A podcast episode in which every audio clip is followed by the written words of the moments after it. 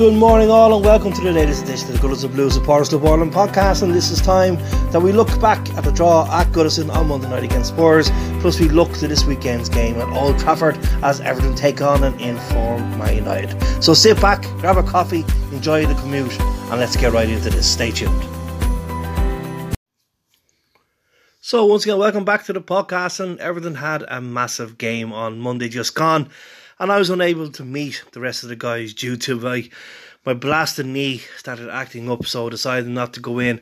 I just watched it in one of my locals instead, and I have to say, after a very shaky start, we did come into the game, and in fact, it looked like things might go completely our way when Demarai Gray called an effort just over the bar early on in the game. Spurs throughout the game offered nothing except a few bad fouls, very temperamental fouls, which we'll get into in a bit, and of course, which the referee let them away with on a number of occasions. The only effort I can actually remember was a cross coming in on the right hand side, or a cross coming shot, which was kicked away from Jordan Pickford in the first half, and that's it from Spurs as far as I can remember in the whole 96 minutes.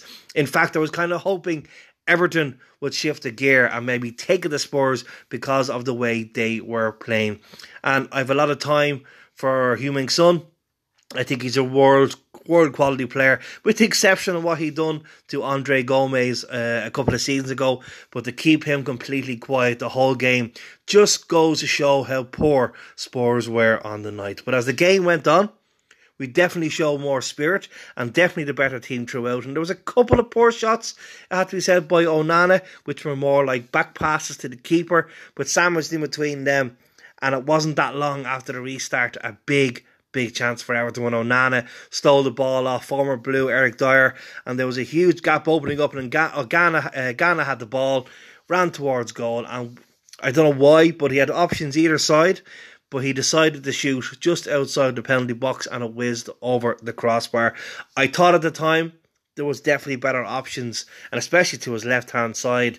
Um, there was also a chance for Doucouré. He had an unchallenged header, but blazed it over. So definitely the chances were all falling to the home side. Then came the part that pissed me off so much, and has gotten a mixed view from various fans. Um, just before the hour mark, Keane, oh sorry, Kane had a uh, foul on Gray. Referee rightfully blew the whistle. Then runs on towards Doucouré. There's a little bit of a, a come and go. The little shit then is grabbing Doucouré's shirt, and straight away he's pretty much telling that asshole Kane to let him go. And this is where the fans are having mixed feelings. Yes, Doucouré does the wrong thing, put his hands into his face, but the way Kane goes down, clutching his face, buried into the ground, by the way, you can guarantee he was laughing his head off under those hands. This ensures that the referee, his referee's job was made very, very easy, and he ensured that he got the man sent off. Kane was an absolute slime ball last season, scamming a penalty against Everton, and now he has done it again. His actions were definitely to make sure that Doucouré gets sent off. Now, rightly so, Sean Dyche roared at Keane to get up, or Kane, should I say, to get up, and Seamus Coleman was actually on his knees almost, letting him know how he felt. And over the years, I've had very little respect for Harry Kane as he has just scammed a number of clubs over the years with his antics. But Monday night for me was the end, and I've just lost all respect for the guy. I watched it time and time and time again, and the way he went down was embarrassing. And what a way to embarrass your club and your country, especially being captain. Kane, you are an absolute disgrace. A few minutes later, Spurs were awarded a penalty after a poor challenge by Michael Keane, and who would you know would step up and take it? And when he buried it, it just made the whole thing feel so much worse to see him running away after scoring the goal. The amazing thing about this was, as soon as we went down to 10 men, we were incensed. We were just, you know, we wanted to get going. We were just brilliant. Spurs couldn't cope, they couldn't handle the Blues, and we went on the rampage looking for an equaliser. Moura came on for Spurs, and he didn't last long as he had a horror tackle on Michael Keane, who just got up after it. It could have been an ankle breaker. He didn't go down, clutching his face like a spoiled child, like uh, Harry Kane. He just got on with it. Garner also made an appearance. Great to see him back, and I imagine his baptism of fire could be a start against fellow club Manchester United on Saturday. So, two minutes left, it was 10 v 10 with Everton by far the better side throughout, and then the moment I would have ran all the way to Harry Kane and said, Here is something for you to cry about. Keane receives the ball into the centre of the park just after the halfway line, takes a few touches forward and lets one fly from distance into the back of the net and Goodison was rocking. And if I was every player, I would have made it my business and celebrated around Harry Harry Kane. F you, F you, Kane, I was screaming at the, the TV in the bar. And the, barman comes up to me and jokes, you know, you don't like Harry Kane now, do you? And I said, no, not that cheat shit. And the clock whizzed down. We tried to get a winner within the six minutes of added time, but it didn't happen. But a point which I think most would say they would have taken from the start. I just felt if we if we just kicked on that little bit more in the game, I think we could have gotten maximum points. But a great way to end Monday night. It was almost ruined by Kane's antics. Yes, I know Doucouré probably would have got the card anyway. Um, I still don't know if it went to VAR to check or was it just a straight red given by the referee? But we all know you can't put your hands in the face of players. It's just if there was any shadowing doubt of what the referee was going to do it just made the Harry Kane made sure that um, he already made the ref's mind up for him. I would love to know though what Seamus Coleman was shouting in his ear. I really love to know. A lovely goal for Collie, one of our members, to enjoy his birthday as well. So lots of Rockshore was drank on Monday night, I'd say after that. So it finished 1 1. Should have been more, I really think. But next up, we turn our attention to Saturday lunchtime and Old Trafford. Stay tuned, that will come up next. And while I'm, while I'm talking about birthdays, happy birthday to Grosey, one of our members, and also a big part of the committee of the Goodison Blue Supporters Club Ireland. So sit back, take a bit of a breather, and I'll be back with just a quick brief to the game on Saturday. So, welcome back to the second part of the podcast, and now we turn our attentions to Old Trafford and our trip to the Theatre of Dreams on Saturday lunchtime. This one, I will be straight off enough honest to say that I don't think we're going to get anything from this game. United have just hit that level that we have used to seeing the, during the pre before the Davy Moyes era when Alex Ferguson was still in charge. So hopefully the the team doesn't give up and give and give up the fight like we did against Spurs.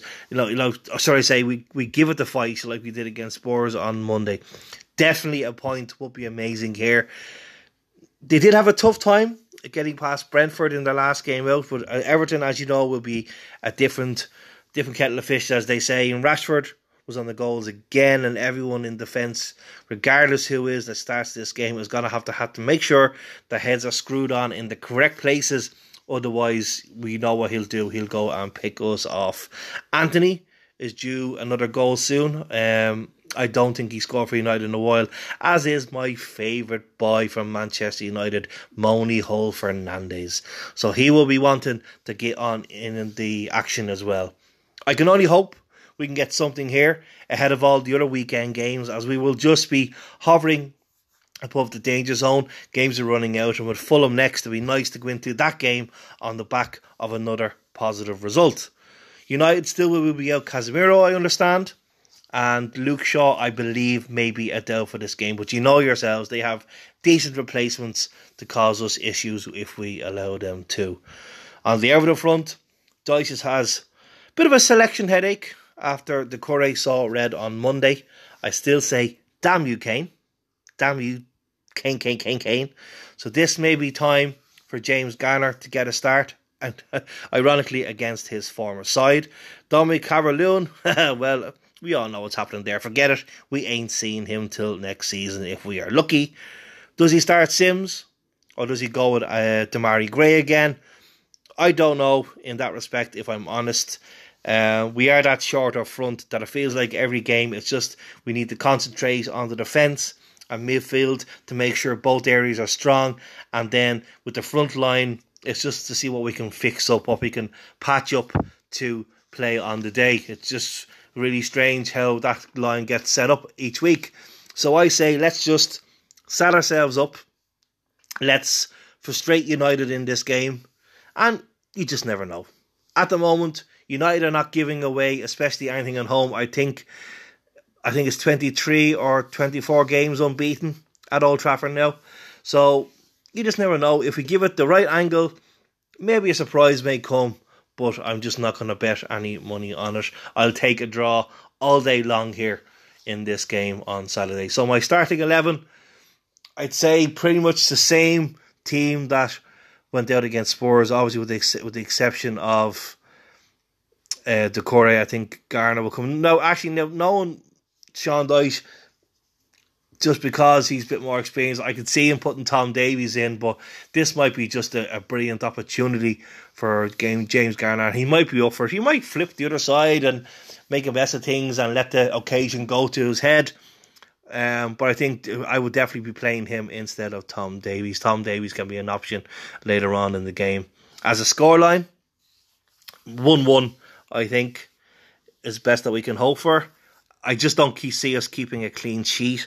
So on this regard, I'm also hoping for some lovely results to go our way later in the weekend. Another away point will definitely go a long way to digging yourselves out of this hole for sure. And that's my take on the game for Saturday lunchtime. Matters, guys. Matters 12:30 uh, p.m. kickoff tomorrow. Join fellow Blues in support for the match. And visitor Blues, you're always welcome. Come in and join in the family atmosphere while you're there. Have some food. The menu, tell you guys, the grub is delish. Ask any of them, the committee there. They've eaten a number of occasions there, and they recommend anything to you on that menu.